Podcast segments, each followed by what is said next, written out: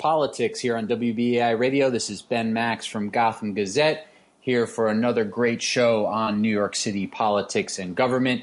Happy to welcome back to the show now State Senator Liz Krueger. Senator Krueger, welcome back to the show. Do we have State Senator Liz Krueger?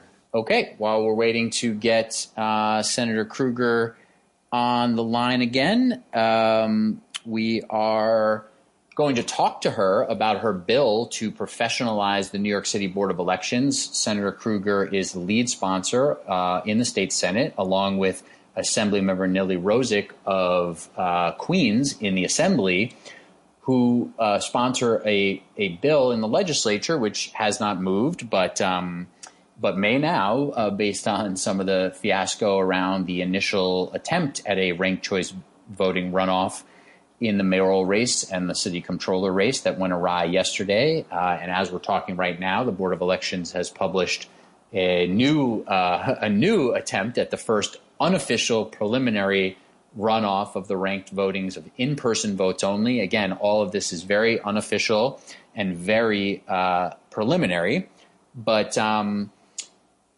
things at the Board of Elections in New York City have been deeply problematic for a long time there would need to be a uh, referendum and a change to the state constitution to really uh, alter the structure of the, the city board of elections. But in the meantime, State Senator Krueger and Assemblymember Rozic have a bill to professionalize uh, the staff of the Board of Elections, and that could go a long way to try to avoid some of the incompetence, ineptitude that we've seen over the years. So I think we have State Senator Krueger now. State Senator Krueger, welcome back to the show. Thank you very much. Thanks for joining me, uh, Ben Max here. Uh, we, we just spoke yesterday on the on the state budget and other matters for, for a different show, but happy to have you join us here to talk Board of Elections. So uh, I gave a little bit of a preview, generally speaking, uh, while we were getting you back in the line about your bill, but um, can you explain what what the bill would do? Sure. It's an attempt to, as you pointed out, there's probably a need for a constitutional amendment to start from scratch, and we can't do that through statute. But we really do think that we can create a responsible city agency that functions under a lot of the same standards we expect of other government agencies. So the bill, which is S6226, would provide a clear delineation of the various responsibilities of the 10 appointed political commissioners to the Board of Elections and provide clear powers, responsibility, and duties for co-executive directors separate from the commissioners. And those co-executive directors can be held accountable through a process of being removed or appointed. Most importantly, we think the bill creates various training and continuing education requirements for the commissioners, the co-executive directors, and other staff, employees, and managers so that you have the skills you need to do the job. And if you don't, you're not continuing in that job. Frankly, the Board of Election has been a patronage mill seemingly designed for some percentage of the people to be patronage for people who can't get other patronage jobs anywhere else. And while there are some very talented, qualified people who work for the Board of Election, and I don't mean to be criticizing them, as we know and have seen, there are also too many people who don't know their jobs, don't know how to do their jobs, that are often put in high management positions so that everything below them is also falling apart. And I think probably the New York Times had the most complete rundown today of things that have been going wrong at the Board of Election. Pretty much every election cycle for longer than you, Ben, have been alive, and I think even longer than I have been alive. Mm-hmm. And there's no excuse. And yet we walk ourselves into this seemingly every election cycle. I guess the one thing I want to just make sure I say, mm-hmm. I don't think any of this has to do with ranked choice voting. I stand right. behind the city's decision to go to ranked choice voting. I think it will have proven to be exactly the model it said it would be, increasing participation of voters, decreasing negative campaigning, giving more people a fair shot at both running for office and choosing who should be in office. So now that we're seeing that the Board of Election has made a serious mistake, it's not because we have ranked choice voting, and I just want to emphasize that. I'm, I'm glad you said that uh, because that's a very key point. I've been trying to say everywhere I've gone to to talk about the race when I've been a, a guest on on different shows in the last uh, 24 hours. Um, okay, so you mentioned these problems have been plaguing the Board of Elections for decades. Why hasn't change come, and what could be different about the prospects for your bill? Hopefully, the prospects for my bill have increased because of the greater awareness of this problem. And I need everybody out there listening to let your legislators know you are watching, you are seeing that the Board of Election in New York City has become a national embarrassment, and you need us to fix that.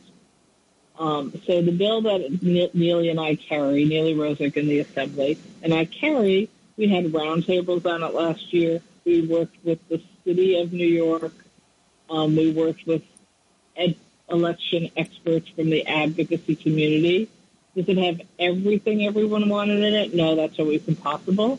But it was almost universally agreed upon that this could make a dramatic difference, even in advance of potentially changing the Constitution, which is going to be a really tough one because of political party roles. Um, so tell people we need to get this passed. We cannot let New York City go through another election cycle after 21 without this being fixed. Obviously, even if we pass the bill tomorrow, it wouldn't affect the November elections. You can't turn around an city agency that rapidly.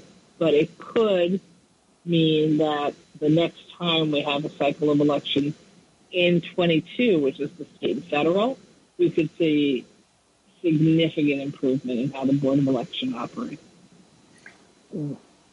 Granted, there is this increased attention, um, but there are still significant forces that would work against reform, even the even the reforms of this bill uh, the Board of Elections has been a uh, you know a place of patronage hires, as you've said. Uh, the the county parties uh, of both Democrats and Republicans have certainly been weakened over time in New York City, but they still hold some sway.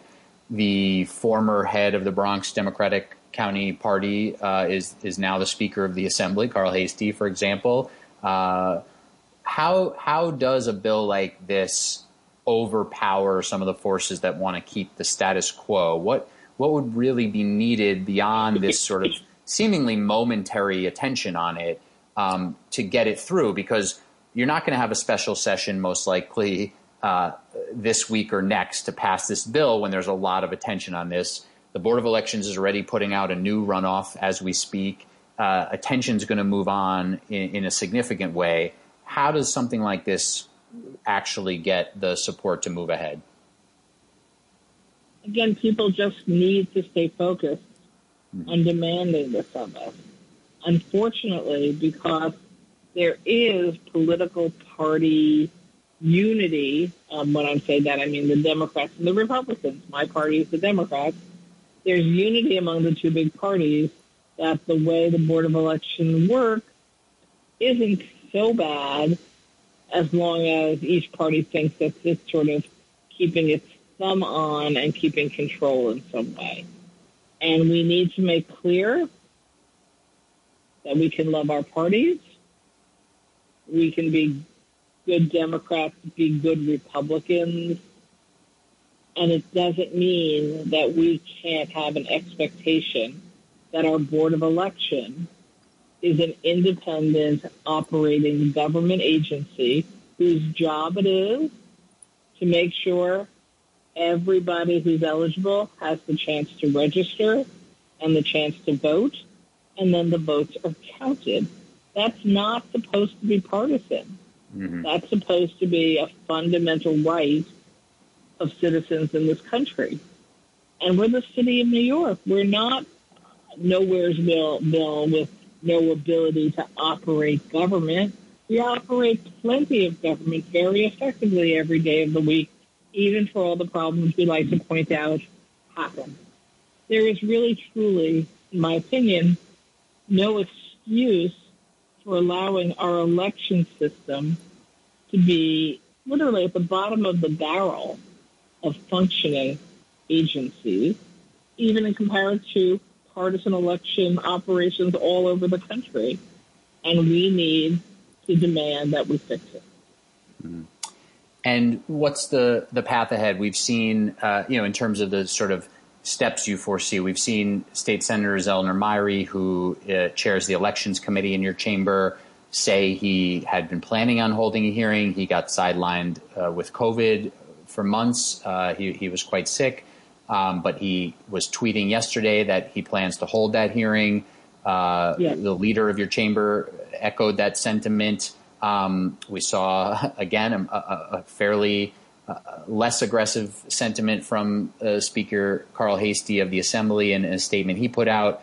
But what do you foresee as the as the steps ahead here um, for this bill? So I don't know if I've read everyone's statements. I believe that the chair of the election committee in the Assembly said they want to do the hearing with us. So I think that's a very good sign mm-hmm. that we've got two chairs of elections saying they want to have joint hearings on this issue. Um, I have a bill all ready for that hearing. And of course, we're open to all kinds of additional ideas and additional bills. The truth is, we have made real progress in modernizing our electoral system over the last two years that we've been in the majority, we've passed significant numbers of improvements in election law to help it be easier for people to register and to vote and to have their votes counted. And we're very proud of that and rightly so. Now we need to make sure we have an agency that is structured such that it can implement these laws as needed at election time. So it's really, I think, the next step that we need to take. And maybe it won't be as complicated because there is a new universe of elected in both houses, in the Senate and the Assembly, who I think are more prone to good government and consumer rights and understand that the right to vote and have your vote counted is a bigger question than what party do you register for. So, all right. And of course, we know that we are living in a city and maybe even country where party affiliation is not nearly the sort of power structure of called the old time bosses as how many of us grew up. So mm-hmm. there's less of a boss control of these systems, and I think there are more not just citizens but elected officials who understand that their job is to vote for the things that actually matter in their communities, even if they might be disagreeing with leadership here or there. Indeed, interesting. Well, we appreciate you uh, explaining your bill and the political landscape, and we will follow up with you in the coming weeks and months to see when and where it's discussed in that hearing and, and the prospects for its passage. State Senator Liz Krueger, thanks so much for taking the time. Thank you for having me on, Ben. Thanks. And thank you for listening. We will talk to you next week here on Max Politics.